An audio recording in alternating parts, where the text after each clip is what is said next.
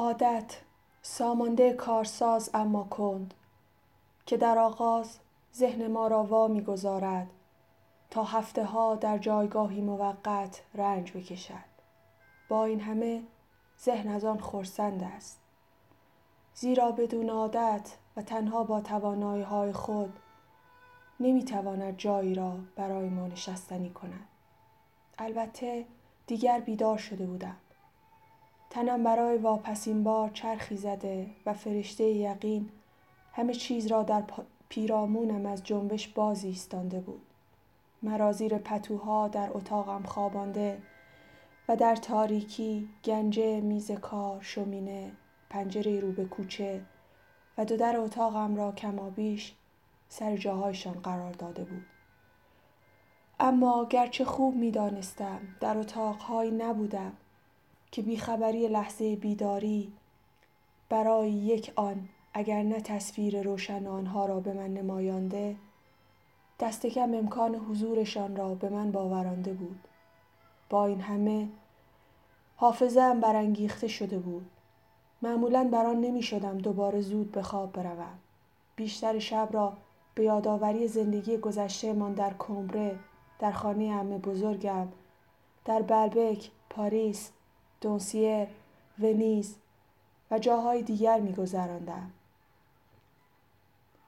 و همچنین جاها آدمهایی که در آنجاها شناخته بودم آنچه از آنان دیده و آنچه دربارهشان شنیده بودم هر روز در کمبره از همان پایان بعد از ظهر بسیار پیشتر از هنگامی که باید به بستر می‌رفتم و بیان که بخوابم از مادر و مادر بزرگم دور می ماندم. اتاق خوابم گرانیگاه دردناک دلشوره هایم می شد. البته برای سرگرمیم در شبهایی که بیش از اندازه درمانده به نظر می رسیدم چراغ جادویی به من داده بودند که در انتظار زمان شام آن را روی چراغ اتاقم میگذاشتند و به همان گونه که شیوه نخستین معماران و استادان شیشهگر دوره گوتیک بوده است آن چراغ دیوارهای مات اتاق را از باستابهای رنگین کمانی لمس نکردنی و تصویرهای فراتبی رنگارنگ می پوشانید که در آنها افسانه هایی را آنسان که در یک شیشه نگاری لرزان و گذرا نقاشی کرده بودند. اما این هم اندوه مرا بیشتر می کرد چون همان تغییر روشنایی بر همزننده عادتی می شد که به اتاقم پیدا کرده بودم و به یاری آن می توانستم جز در هنگام شکنجه به بستر رفتن آنجا را تحمل کنم. با آن چراغ دیگر اتاقم را باز نمی شناختم و دچار دلشوره می شدم به همان گونه که در اتاقی از یک مهمانخانه یا خانه ییلاقی که از قطار پیاده شده و برای نخستین بار به آنجا پا گذاشته باشم. گلو سرشار از عزمی ترساور همراه با جست و خیز اسبش از جنگل کوچک سگوشی بیرون می‌زد. که رنگ سبز تیرش شیب تپه را به نرمی می پوشانید و جستان و خیزان به سوی کوشک ژنویو دو برابان نتیر بخت پیش می رفت. پیکره کوشک به پیروی از خطی منحنی بریده می‌شد که همان لبه یکی از بیزی های شیشه ای بود که در قابی گذاشته و میان شکاف های چراغ سرانده بودند. چیزی بیش از دیواری از کوشک نبود و گلو تکه زمین برهنه‌ای در برابر داشت که در میانه آن ژنویو کمربند آبی به میان غرق خیال بود. کوشک و زمین هر دو زرد بودند. و من پیش از آن هم که آنها را ببینم رنگشان را می دانستم. زیرا آهنگ زردگون نام برابان پیش از شیشه های چراغ آن را به روشنی به من نمایانده بود. گلو یک لحظه می ایستاد تا غمگینانه توصیف پرتمطراقی را بشنود که همه بزرگ به صدای بلند می‌خوان و به نظر می رسید آن را خیلی خوب می‌فهمد و رفتارش را با حالتی از رامی که از فر و شکوه هم بینشان نبود با توصیف های کتاب سازگار می سپس با همان گام های جستان دور می شد و هیچ چیز نمی توانست تاخت و پیشروی کندش را بایستاند. اگر چراغ جابجا می شد اسب گلو را می دیدم که روی پرده پنجره پیش می تاخت. هیکلش روی تاهای پرده پهن می شد و در فرو رفتگی های آن فرو می رفت. پیکر گلو هم که از همان جنس فراتبی بدن مرکبش بود با هر مانع مادی و هر چیزی که در سر راهش قرار می گرفت کنار می آمد. آن را چون استخوانبندی بدنش درونی می کرد. حتی دستگیره در را که در جا با آن خو می گرفت و به حالتی شکست ناپذیر جامعه سرخ یا چهره رنگ پریده همیشه نجیب و همیشه غمگینش را از روی آن می سراند بیان که از این همه دگرگونی پیکرش چهره در هم کشد. درست است که این تابش های درخشان را که گویی از دوران های گذشته مروونژی می آمدند و باستاب هایی چنان کهن از تاریخ را پیرامون من میچرخاندند گیرا میافتم با این همه نمی‌توانم بگویم این رخنه رمز و زیبایی در اتاقی که رفته رفته آن را چنان از من خودم انباشته بودم که دیگر توجهم نه به آن که به خودم بود چگونه مرا بیقرار می کرد. با پایان گرفتن تأثیر کرخ کننده عادت به اندیشیدن و حس کردن چیزهایی چون این می پرداختم. دستگیری در اتاقم که برای من با همه دستگیره های جهان فرق داشت چون چنان ناخداگاه به آن دست می زدم که گفتی بیان که لازم باشد به چرخانمش خود به خود باز می شود. یک بار به صورت پیکره یختری گلو در می آمد و همین که زنگ شام زده می شد به شتاب به نهارخوری می دویدم که چراغ بزرگ سقف آویز آن بیخبر از گلو و ریشابی و آشنا با پدر و مادرم و خوراک گوساله روشنای هر شبه اش را می پراکند. تا خودم را با آغوش مادرم بیاندازم که بدبختی های ژنویف دوبرابان او را برایم عزیزتر می کرد. همچنان که بدسگالی های گلو وا می داشتم که وجدان خود را با دقت بیشتر بکاوم. زود پس از شام افسوس باید مادر را ترک می کردم که برای گپ زدن با دیگران می ماند. که اگر هوا خوب بود در باغچه و اگر بد بود همه در تالار کوچک می نشستن. همه به جز مادر بزرگم که می گفت حیف است آدم در روستا در جای دربسته بماند و در روزهای خیلی بارانی با پدرم بحث های پایان ناپذیر می کرد که چرا به جای آن که بگذارد بیرون باشم مرا به اتاقم میفرستاد تا کتاب بخوانم. با غصه می گفت اگر می خواهید او را سالم و قوی بار بیارید راهش این نیست. به خصوص این بچه که اینقدر به مقاومت و اراده احتیاج دارد. پدرم شانه بالا میانداخت و هواسنج را نگاه می‌کرد چون به هواشناسی علاقه داشت.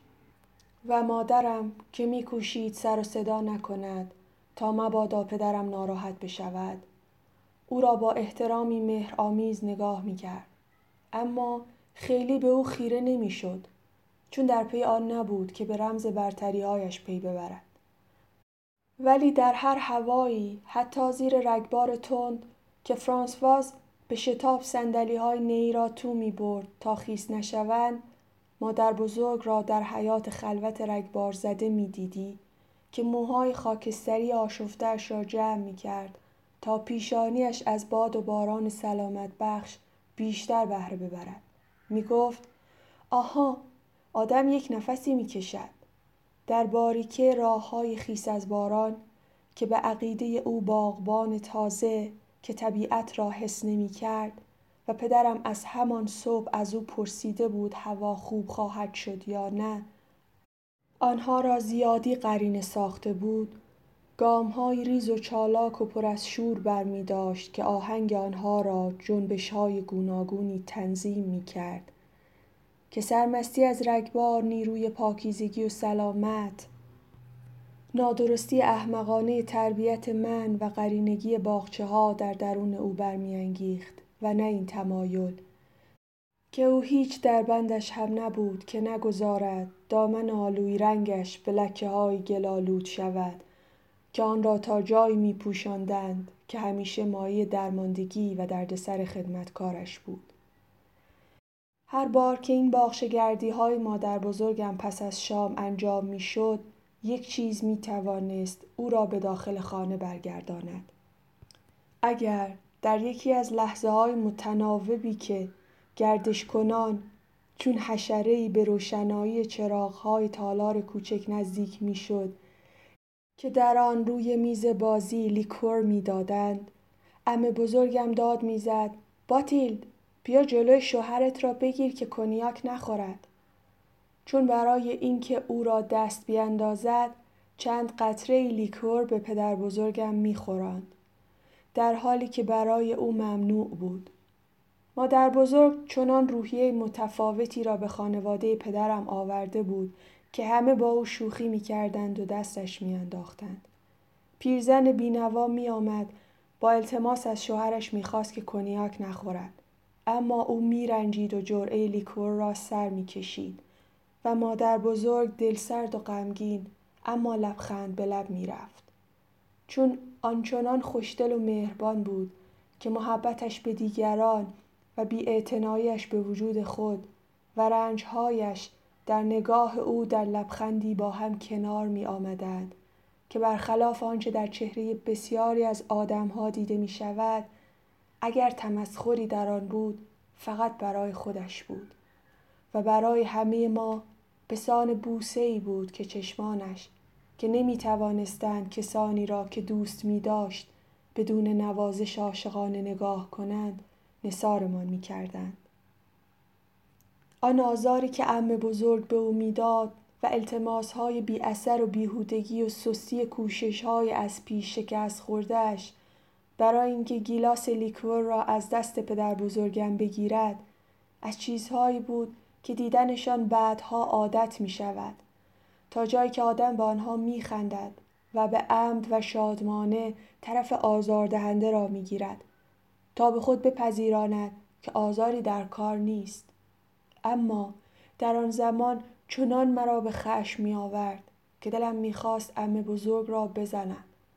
ولی همین که میشنیدم باتیلد بیا جلوی شوهرت را بگیر که کنیاک نخورد.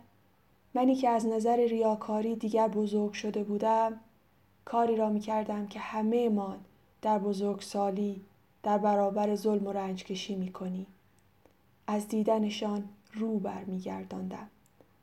به اتاق کوچکی در کنار دفتر کار در طبقه بالای خانه می‌رفتم و گریه می‌کردم. اتاقی که بوی سوسن می‌داد و بوی انگورک وحشی که لای سنگ های دیوار بیرون خانه رویده بود. یک شاخی پرگلش از پنجره نیمه باز تو می آمد و هوا را اطراگین می کرد. این اتاق که برای کاربردی مشخصتر و پیش پا افتاده تر ساخته شده بود و روزها می‌شد از آنجا تا برج روسنویل لوپن را دید شاید به دلیل آنکه تنها اتاقی بود که اجازه داشتم درش را قفل کنم دیر زمانی پناهگاه من بود و جایگاه همه آنچه باید در خلوت تنهایی می کردم. کتاب خواندن، خیال پروری، گریه و خوشی. افسوس نمی‌دانستم که بی ارادگی من و ضعف جسمانیم و آینده نامطمئنی که از آنها برایم برمی آمد بسیار بیشتر از ناپرهیزی های شوهر مایه قصه و نگرانی مادر بزرگم در آن قدم زدنهای بی پایان بعد از ظهر و غروب می شد. هنگامی که پیاپی می آمد و می رفت و چهره زیبایش را کج به آسمان بلند می کرد با آن گونه های سبز و چین برداشته که با فرارسیدن پیری چون زمین شخم زده پاییزی به بنفشی می زدن. و هنگامی که از خانه بیرون می رفت توری سبکی که تا نیمه بالا می زدش آنها را می پوشاد و همیشه قطر اشک ناخواسته ای که از سرما یا از قصه بود رویشان خشک می شد.